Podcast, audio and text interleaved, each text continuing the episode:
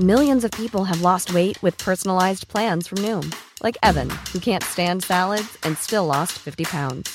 Salads, generally, for most people, are the easy button, right? For me, that wasn't an option. I never really was a salad guy. That's just not who I am. But Noom worked for me. Get your personalized plan today at Noom.com. Real Noom user compensated to provide their story. In four weeks, the typical Noom user can expect to lose one to two pounds per week. Individual results may vary. Do you know a student getting ready to go to college? Or are you looking at going back to school yourself? The Woodward Hines Education Foundation and the Get to College program help more Mississippians get to and through college to get certificates and degrees that lead to meaningful employment. They offer free college planning advice, including hands on FAFSA completion assistance through in person or virtual appointments. Visit gettocollege.org to learn more.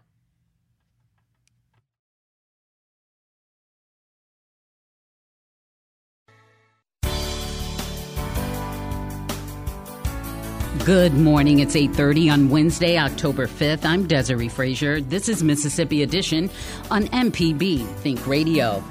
On today's show, the U.S. Department of Education sends nearly $20 million to Mississippi for charter school expansion. Then, lawmakers hear from the insurance commissioner regarding a dispute between the state's largest hospital and a major insurance provider.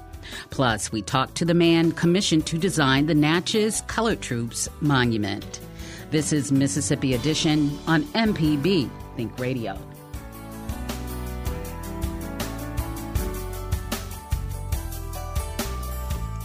A nonprofit in Mississippi has earned a federal grant to expand charter schools in the state. Mississippi First, a nonpartisan organization, advocates for school choice and early childhood education, has received a $19.3 million charter school program grant from the U.S. Department of Education. Executive Director Rachel Canter says 90% of the funds will be given as grants to qualifying charter schools in the state. She shares more with our Lacey Alexander. In terms of the governance of charter schools, that is radically different because traditional public schools are government run, government operated. They are controlled by local school boards or say the state department of education also has some direct run specialty schools the charter schools are run by other entities outside of the traditional public school system. In Mississippi, they're exclusively run by nonprofits.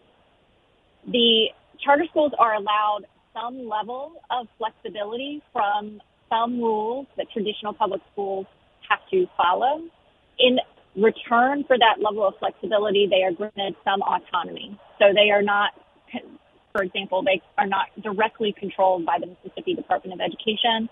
The, the rules are based on what is in the law and what is in their contract that they hold with the Mississippi Charter School Authorizing Board, which is the state agency in Mississippi that is allowed to approve charter schools. However, charter schools still have to abide by state testing. They still get grades like traditional public schools. They must still follow the same state learning standards and state graduation requirements. They get the same funds that traditional public schools receive in terms of state, local, and federal funds. And they must follow the same civil rights requirements, um, requirements for students with disabilities, those types of things. But they get freedom and flexibility from, however, the traditional public school system within their community wants to run their schools. So they could pick their own curriculum, they can set their own schedules. They have other flexibilities like that. Your organization works with a variety of different schools and, a, and different types of schools in Mississippi. As someone who understands how our local schools work very well, do you see a grant like this potentially hurting public school systems at all? No. Well, first of all, charter schools are public schools. They are not traditional public schools, but they are public schools. What we see is charter schools being a part of a healthy K 12 public education system. Charter schools provide parents an for another public school that their children can go to if they are dissatisfied with the traditional public school that they are zoned for. In Mississippi, we currently have eight operating charter schools. Ten have been approved but are not yet open, or two are not yet open that have been approved. Um, one, there's actually 11 that have been approved now because one was approved just just last week um, by the Mississippi Charter School Authorizing Board that will also open in the future. Five of our operating public charter schools are in the city of Jackson. One is in the city of Clarksdale, and one is in the city of Greenwood. They are not very in very many places across the state. They serve about 2,000 children statewide. And the parents who have chosen to put their children in those schools have chosen to do so because they're dissatisfied with their other local public school options. We believe that we, to have a strong public education system, we need to have excellent traditional public schools and we need to have excellent charter schools. And parents need to have the flexibility to choose a public school that is best for them.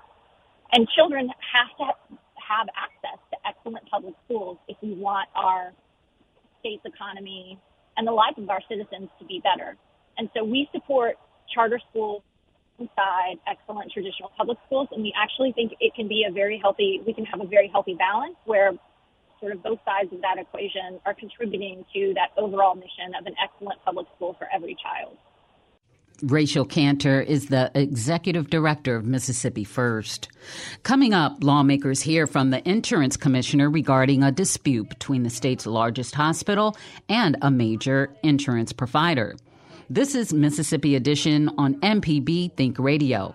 Hi, I'm Jason Klein from Fix It 101. If you ever thought about changing the doorknob or fixing a leaky faucet, some jobs just aren't that difficult, and yes, you can do it. If you want to find out how to do those things, listen to Fix It 101, podcast everywhere.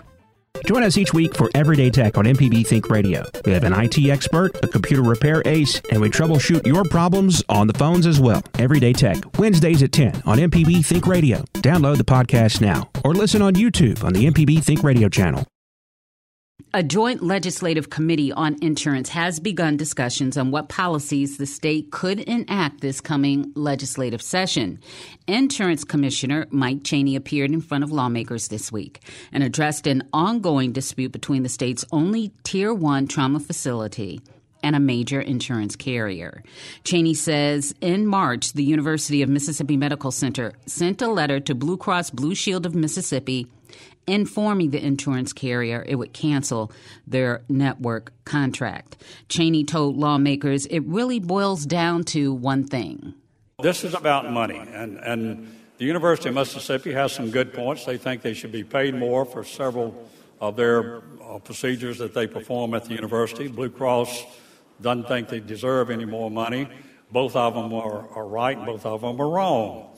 So it, is an example under the blue card that our Blue Cross of Mississippi administers. They pay at Mississippi network rates. If a person in Tennessee or Alabama, let's use Alabama because I'm familiar with it, um, lived in Mississippi and they had a Blue Cross of Alabama card or policy, and they went to the well any healthcare provider for a procedure, it cost thousand dollars uh, our Blue Cross would pay $1,000 under the network agreement that they have. But if that same policyholder had gone to Alabama, to the University of Alabama, and had this procedure done, it would have been $1,200. You get it? $200 difference? And the University of Mississippi wants to be paid on the same basis as the University of Alabama in Birmingham for the same procedure, which I understand that. But we don't control the blue card. The blue card is the National Association of Blue Cross Blue Shield, and I've, I've tried to understand it. So the best way I can explain it is just the way I told you. And I guess Blue Cross of Mississippi bills Blue Cross of Alabama to get their thousand dollars back.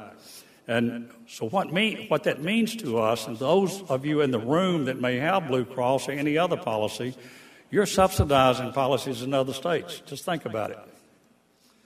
You're subsidizing policies in other states. So it's an issue. Chaney says there are policy lessons to be learned from the dispute and adds the regulatory agency will offer solutions to avoid similar conflicts in the future. What we will probably propose as our third uh, leg of the stool that we said we were going to present will be something called uh, when you can or cannot cancel a network agreement between a healthcare provider and an ins- health insurance carrier. And we are going to probably propose that you cannot cancel a policy until 90 days before open enrollment. The reason for that is our law is similar to Louisiana's that you have continuity of care for 90 days uh, after a policy is canceled. You, you've got to, if somebody's seeing you, say at University Medical Center, you've got to see them for 90 days if they, if they have a medical condition. And Blue Cross would pay you at network rates. Now, neither one of the entities here would agree that this is a good way to solve the problem. Blue Cross is going to say, probably, uh, if you t- ask them, that you can't do that because um, we're going to lose our policies holders. They may go to another carrier. Competition, that's possible. People like the University Medical Center may say, we don't like that because we don't have the leverage to try to make Blue Cross pay us more money. But, folks, it is wrong for any entity, whether it's the University Medical Center or any healthcare provider, to use patients and policyholders as pawns to get more money. And that's what we have right now going on in the state in this dispute. All right, we're back. This is Mississippi Edition on MPB Think Radio. Hi, I'm Dr. Jimmy Stewart, professor of internal medicine and pediatrics at the University of Mississippi Medical Center. On the original Southern Remedy, we answer questions about all aspects of your health and share some of the latest medical information in the news. You can listen to the show on Wednesdays at 11 on MPB Think Radio, or you can subscribe to the podcast by searching for Southern Remedy on your preferred podcasting app. This is Mississippi Edition on MPB Think Radio. I'm Desare Frazier. The community of Natchez is moving closer to finalizing plans for a colored troops monument.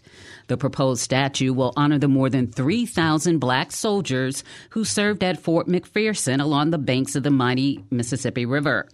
Artist Jay Warren has been awarded the commission and was in Natchez last night to present his design. The Mississippi native says it's his way of casting a positive light on the state. I've spent quite a bit of my career uh, dedicated to works uh, that recognize civil rights figures and events. That's a, a considerable part of my portfolio, and I'm most proud of that. To be honest, As, you know, as a, a white man who grew up in the Delta, uh, I, I feel like I, you know, I'm doing something positive for the image of Mississippi when I create these pieces. I, um, you know, I've worked on pieces, statues of Dr. King, of John Lewis, uh, Med, I did the Medgar Evers statue that's in uh, in Jackson. It was one of my very first uh, public commissions. So it's kind of I'm, I feel like I'm drawing near the end of my uh, career, and I feel like it's it's great that I started in Mississippi, Medgar Evers, and it's great to come back and and uh, be able to create this piece for the city of Natchez. What do you have in mind, or are they going to tell you what they want, or can you conceptualize it? No, I can conceptualize it, and I have. I've been presenting my designs to the committees and uh, to folks here in Natchez and public meetings, where folks from around town, around the uh, county, can come in and see the, the designs that I've come up with, and and to you know give their preference and comments about it. Um, I'm working with a landscape architect from Greenwood, Brantley Snipes, who's designing the actual landscape of the site where my bronze uh, monument will go. This monument will be in the center of town? No, well, it's not exactly center of town. It's actually going to be on a, a, a spectacular site, the most incredible site in, in all of my career on the bluff overlooking the river there in Natchez on a uh, it's in a, a big open space field where the U.S. colored troop soldiers used to march up the road from their camp down by the river up to this field to drill along with the white soldiers who were uh, barracked there at the fort. So it's on a very historic site. It's a beautiful site, and it's, it's easy to access. I mean, you can walk to it from the center of Natchez very easily. How big will it be? Um, the statues I'm proposing it'd be three figures to represent the you know three different um, branches of service that were there: the U.S. colored infantry, the U.S. Uh, colored heavy artillery, and the and the um, uh, folks from Natchez who the, uh, enlisted in the Navy. Uh, one one of which is, a, is an incredible figure named uh, Wilson Brown. He was on a plantation, slave on a plantation in Natchez, and during the war, beginning of the war, he uh, jumped in the Mississippi River and swam to out to a Union uh, ship and volunteered for the Union Navy. And he went on to become the the only Mississippi native to receive the Medal of Honor from the Civil War. Well, Tom Warren, we appreciate your time and speaking with us about this project, and we look forward to hearing more about it and its eventual completion. Okay, well, thank you so much for talking to me. This has been Mississippi Edition on MPB Think Radio.